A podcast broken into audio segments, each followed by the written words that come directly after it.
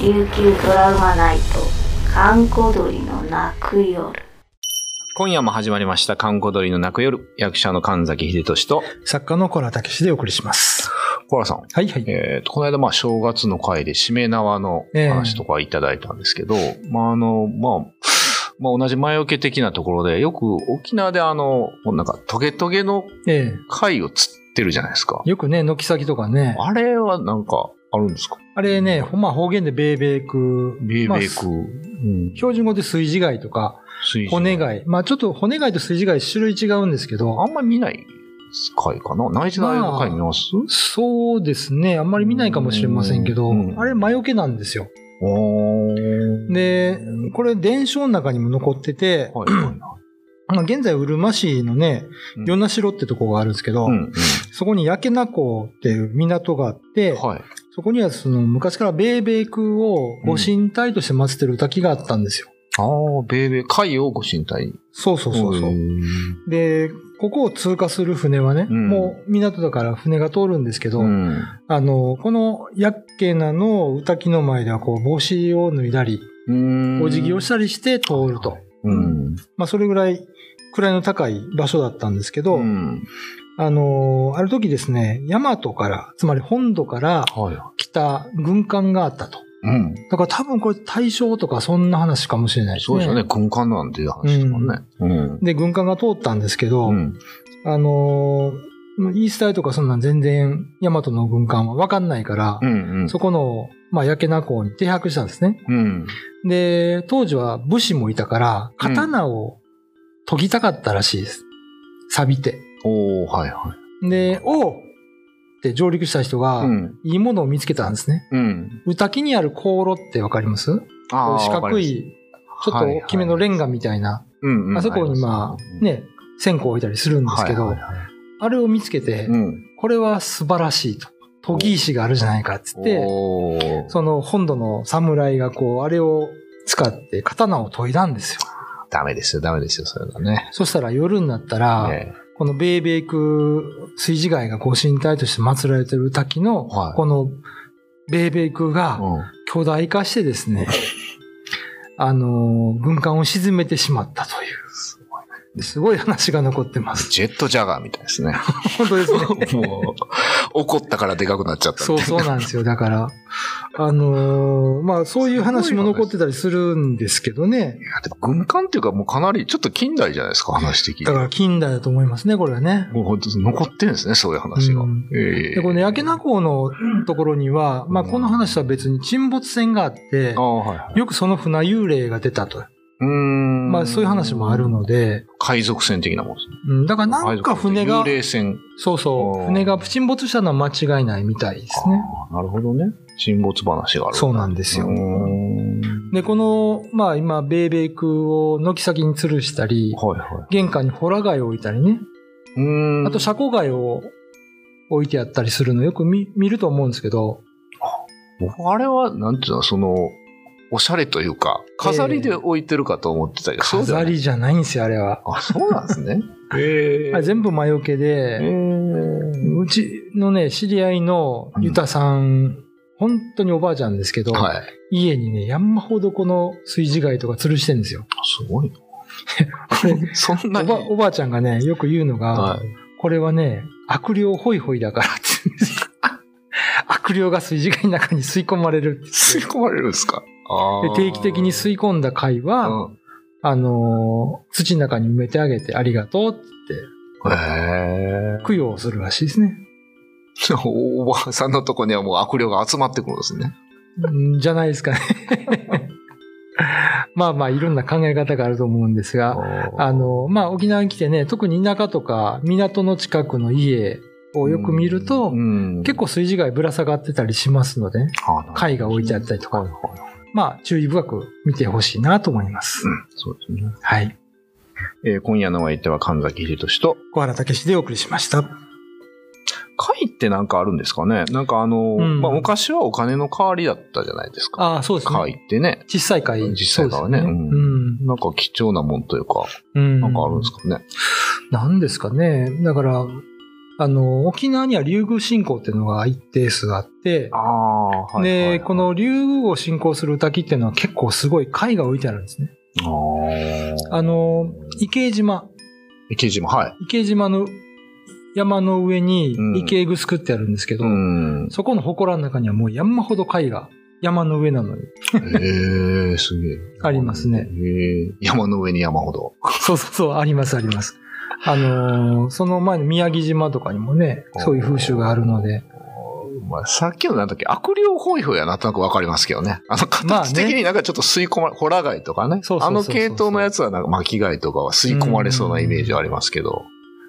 どっちもですかやっぱあの系統ですかそれともこういうあの、ホタテのパッと開くやつあるじゃないですか。両方両方。あ、これも。海の貝は、まあ、ある程度の大きさがあれば、うん大抵お守りとして重宝されま。すね。まあまあ、綺麗けどね。持って、うん僕らも海行って綺麗な貝殻集めるみたいなのはうん。あるけど。おーまあね、さっきちょっとお話ししましたけど、あの、水地貝と骨貝ってうん。似てるんですけど、ちょっと違うんですよ。ほうで、まあまあまあ、これ考え方の違いだと思うんですけど、うんうん水地貝は効くと。聞く。うん。お守りとして。はいはい。でも骨貝は効かないと 言ってた人もいたから、どこがどう違うのか僕にはわからないんですけど、っていうか僕正直あの筋貝も骨貝もちょっと頭に浮かんでないです。 どうどういう系統のどのち系統ょっと違う。まあ、種類が違うらしいですね。ああ、ど、どんなやつあの、ホタテ系ですかいや、あホラの、貝系一一枚、一枚系ですね。あ、一枚系こ。うこういうやつです。あ、こ大っ体ち似系。てるんですけど、あー骨貝も筋貝も。なるほど。ちょっと違うと。すごいな。な、なんなんですかねその、聞く聞かないのさ。わからないですね。やっぱそのおじさんがあったんじゃないですかまず、あの、お守りと思って持って帰ったけど、ろくなことなかった。 そうかもしれないですね。 この回はもうす、でね、ちょっとこれ、れは、ちょっと聞いた話なんですけど、はいはいあの、黒魔術ってあるじゃないですか。ああ、ありますね。沖縄に結構いらっしゃるんですよ。信じてる方が。おお、えそれはあのヨーロッパ系の黒魔術。そうそうそう、アメリカから入ってきてるんでしょうけはいはいど、はいでその呪術の一つで、うんうんえー海から取ってきた貝うをん腐らせて、はいはい。まあ、悪魔を呼び出すみたいなのがあるって聞いたことがあって、はあ。海洋ですかうん。うーん。まあ、生きた貝を腐らすと悪魔が来るのかなわからないけど、うーん。なんか、ななんんか、かね、面白いなと思って、あの、まあ、羊とか、うん。なんかやっぱ家畜系ですよね、ヨーロッパって。そうですねあの土地的なもんもあると思うんですけど、うんあんまりその魚の、魚とか特に海の貝っていうのがね。うん。沖縄の黒魔術の人人がそれを好んでやってるのかわかんないですけどね。そうじゃないですか。沖縄独自には海洋黒魔術的な。 そうですね。あるで前もちょっと話しましたけど、あはいの、はいはい水平線の神様はうん二来家内。うんうんで、それは海の底なのでうん。、はいはい。その二来家内信仰としてやっぱり貝を飾るみたいなね。ああ。そういう信仰があるんだと思います。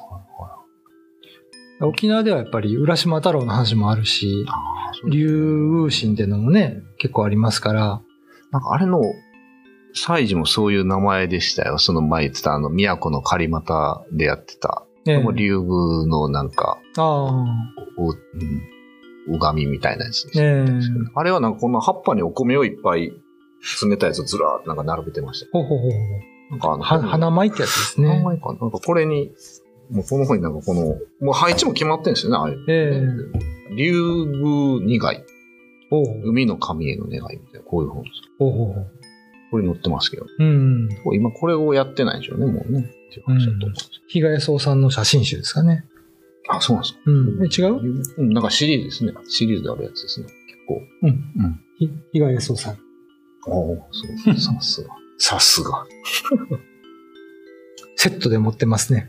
あ、バロール持ってるんです ね。だからそういう昔からのうんね、祭祀の中でやっぱり貝っていうのは使われてたりねう、ん竜宮に対する信仰があったりしたんでしょうね。うんなんか、西洋だとなんだっけどっちか、あの、貝の中にいる女神なんです。アフロディーテでした。ああ、はいはあい。れはいいもんです。ビーナスとかね。ビーナスとかね。向こうだったらいいイメージがあるんですけうどね。ん。日本ではどうなんですかね、貝ってね。貝は、まあでもまあ、の貝塚とかなんかそういう古墳のイメージしかない。あれは食事した後に捨てた、ね、食事したとか。ゴミ捨て場なんですよ ね確かに貝飾るとかそういうのはない。うん。まああの、装飾はありますけどね、あのなんか。そうですね。中のキラキラしてたあるじゃないですか。あれなんていうん夜光貝。夜光貝とか、あれを切っている。あれもだから魔除けなんですよ。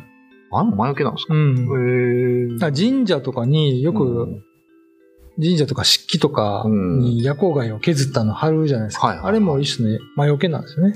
あ、そうなんですね。うん。重箱に貼るのは、あのー、魔がそれを中身を取らないようにってい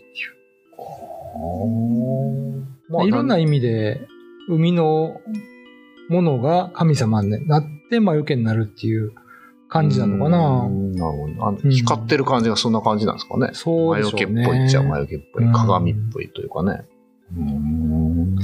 で大抵その海の近くの宇滝にあるんですけど、うん、ちょっとさっき話した池江グスコは山の上にあるんですね。うんうんうん、山の上はオボツカグラっていう別の神様の場所だから、うん、なんか池江グスコはオボツカグラとニライカナイが交差する場所みたいなね。